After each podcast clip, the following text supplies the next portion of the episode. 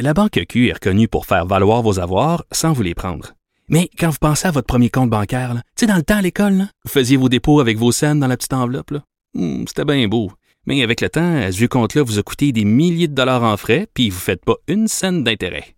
Avec la Banque Q, vous obtenez des intérêts élevés et aucun frais sur vos services bancaires courants. Autrement dit, ça fait pas mal plus de scènes dans votre enveloppe, ça. Banque Q. Faites valoir vos avoirs. Visitez banqueq.ca pour en savoir plus. Le remède à la désinformation. Mario Dumont et Vincent Dessureau.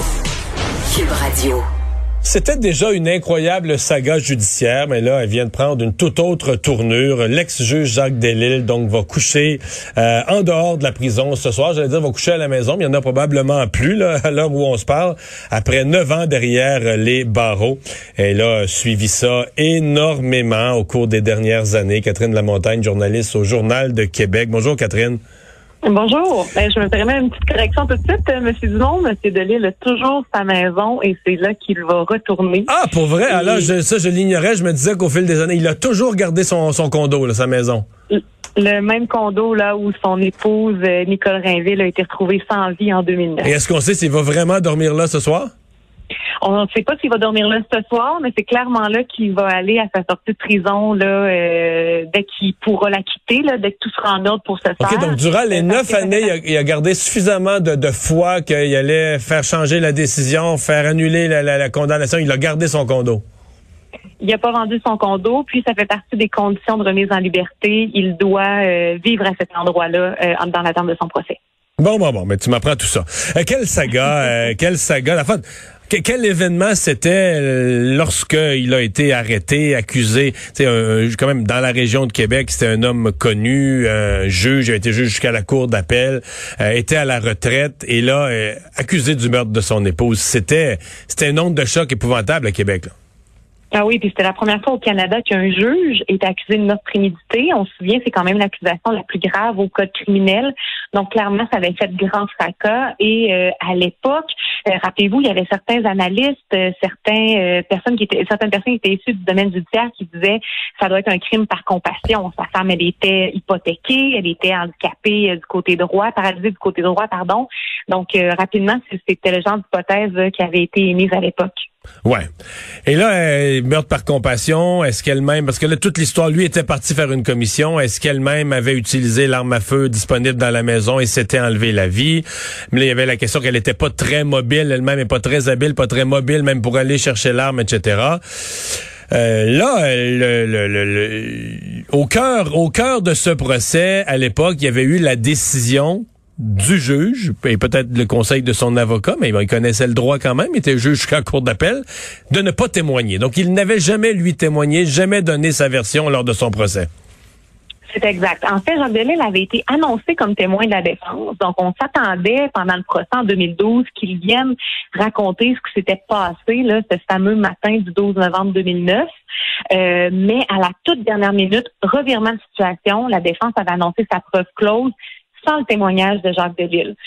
Et, les experts, les experts ont toujours dit que son avocat, qu'on considère un des plus seniors criminalistes, avait avait l'impression qu'on avait créé le doute raisonnable et que c'était plus nécessaire. C'était même peut-être plus risqué. Et, et comment dire, il pensait qu'il avait, qu'il avait fait le nécessaire pour créer le doute raisonnable sans prendre le risque de faire témoigner l'accusé lui-même.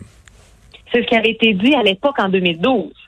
Mais trois ans plus tard, quand Jacques Delisle avait épuisé tous ses recours à la Cour d'appel et à la Cour suprême pour tenter de faire casser le verdict et qu'il a déposé sa demande de révision ministérielle à Ottawa, puisqu'il disait victime d'une erreur judiciaire, là, il a livré pour la première fois une version des faits.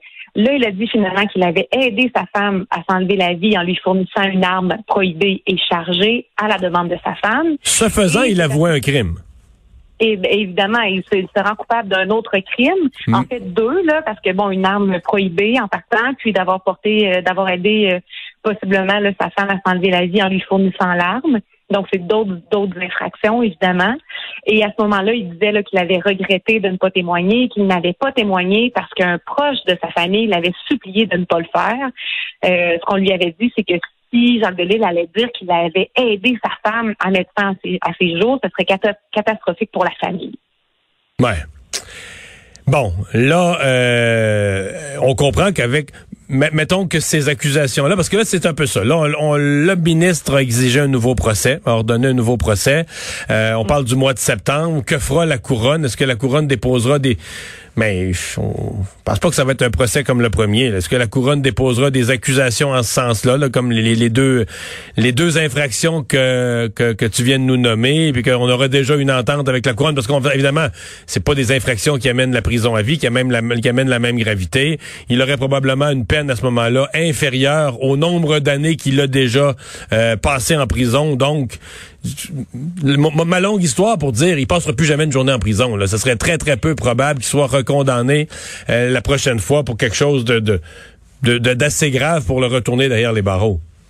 Mais à l'heure actuelle, le, DPCP, la couronne, euh, eux, de leur côté, là, ils traitent cette affaire-là comme un procès, un deuxième procès pour meurtre prémédité. Il y a un point de presse tantôt là, après la remise en liberté de Jacques Delisle et la porte-parole du DPCP était très claire. les procureurs en ce moment travaillent l'affaire euh, parce comme si c'était une accusation de meurtre euh, prémédité. Donc là-dessus, ça n'a pas bougé. Là, je vais y aller d'une opinion personnelle. Là. Je suis 99% convaincu que ça n'arrivera pas. Là. Ben, c'est le souhait de la défense. La, défense, eux, ce qu'ils veulent, c'est qu'il n'y ait pas de procès là-dedans. Euh, et ça leur tente pas d'avoir un procès. Là, puis ce qu'ils nous l'ont dit tout à l'heure, Maître La Rochelle nous l'a dit clairement. Lui, il va tout faire là, pour essayer de trouver une entente avec la couronne pour que toutes les parties soient satisfaites là-dedans, puis qu'il n'y ait pas de procès.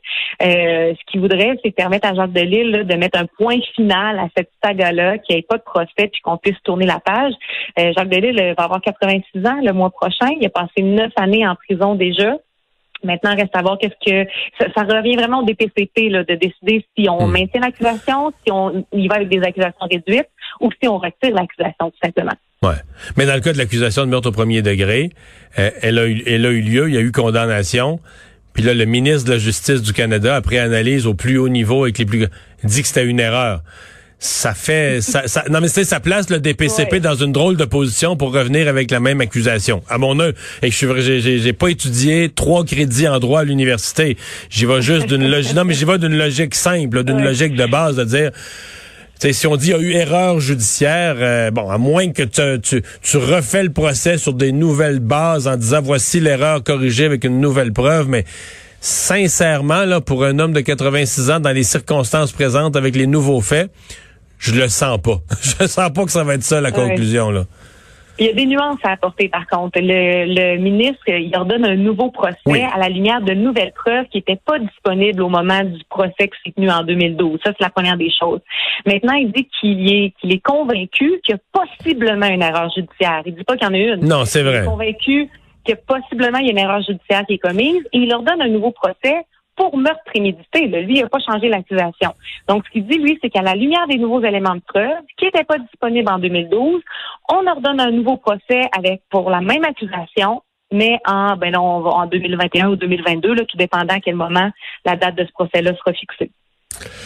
Eh bien, mais euh, ça va. Euh, hier, euh, je recevais le professeur de droit constitutionnel Patrick Taillon qui me disait c'est une histoire pour faire un film parce que c'est c'est vraiment le cas là, le, dramatique de la situation, le personnage, le nombre d'années, le nombre de rebondissements judiciaires, le procès qui avait été quand même spectaculaire avec la balistique, la poudre sur la main, c'est c'est toute une saga. Ah, c'est une saga, le mot est le mot est juste. Euh, vraiment, là, moi, en tant que journaliste, j'ai, je veux dire, ça a été une école extraordinaire, l'affaire de Lille. Euh, j'ai pu passer à travers toutes les étapes, toutes les, tous les recoins là, euh, quand un procès survient. C'est très, très rare qu'on voit ça. et vous l'avez dit, là, les personnages, en guillemets, sont extrêmement intéressants. Il y a des gens qui pourraient être tentés de dire aujourd'hui, là, ben, Jacques Delisle, il a droit à un nouveau procès. Jacques Delisle sort de prison. les amis aident les amis. Là. Et là-dessus, ces avocats ont été euh, ont été plutôt cinglants en disant euh, écoutez, à ceux qui seraient tentés de, penser ça, rappelez-vous que Jacques Delisle n'a connu que des revers. Dans les dernières années. Non, puis moi, j'ai plusieurs euh, personnes avec beaucoup, beaucoup de compétences en droit, du monde universitaire comme du monde de la pratique, que j'ai entendu et qui m'ont dit personnellement le contraire, qui ont dit, il a payé, il a payé pour l'image du système, pour justement que ça ait pas l'air de ça, là, tu sais. Euh, il a vécu le syndrome, là, que je vais, je vais l'appeler comme ça, mais il a vécu le syndrome du petit gars que son père arbitre au soccer, puis qui est plus sévère avec lui pour pas se faire accuser d'être moins sévère, tu comprends? J'entends, ouais. Ouais, ouais, je pense qu'il y a eu de, il y a eu un peu de ça. Mais enfin, bon, de toute façon, il a passé, il est passé 9 ans derrière les barreaux. Il y a 80, ça c'est l'autre bout. Il y a 86 ans aujourd'hui. Donc on se comprend que c'est c'est c'est, c'est déjà quelque chose. Euh, Catherine, merci beaucoup. Ça m'a fait plaisir. Au revoir, Catherine Lamontagne, journaliste au Journal de, de Québec, qui en a passé des heures à suivre cette saga judiciaire.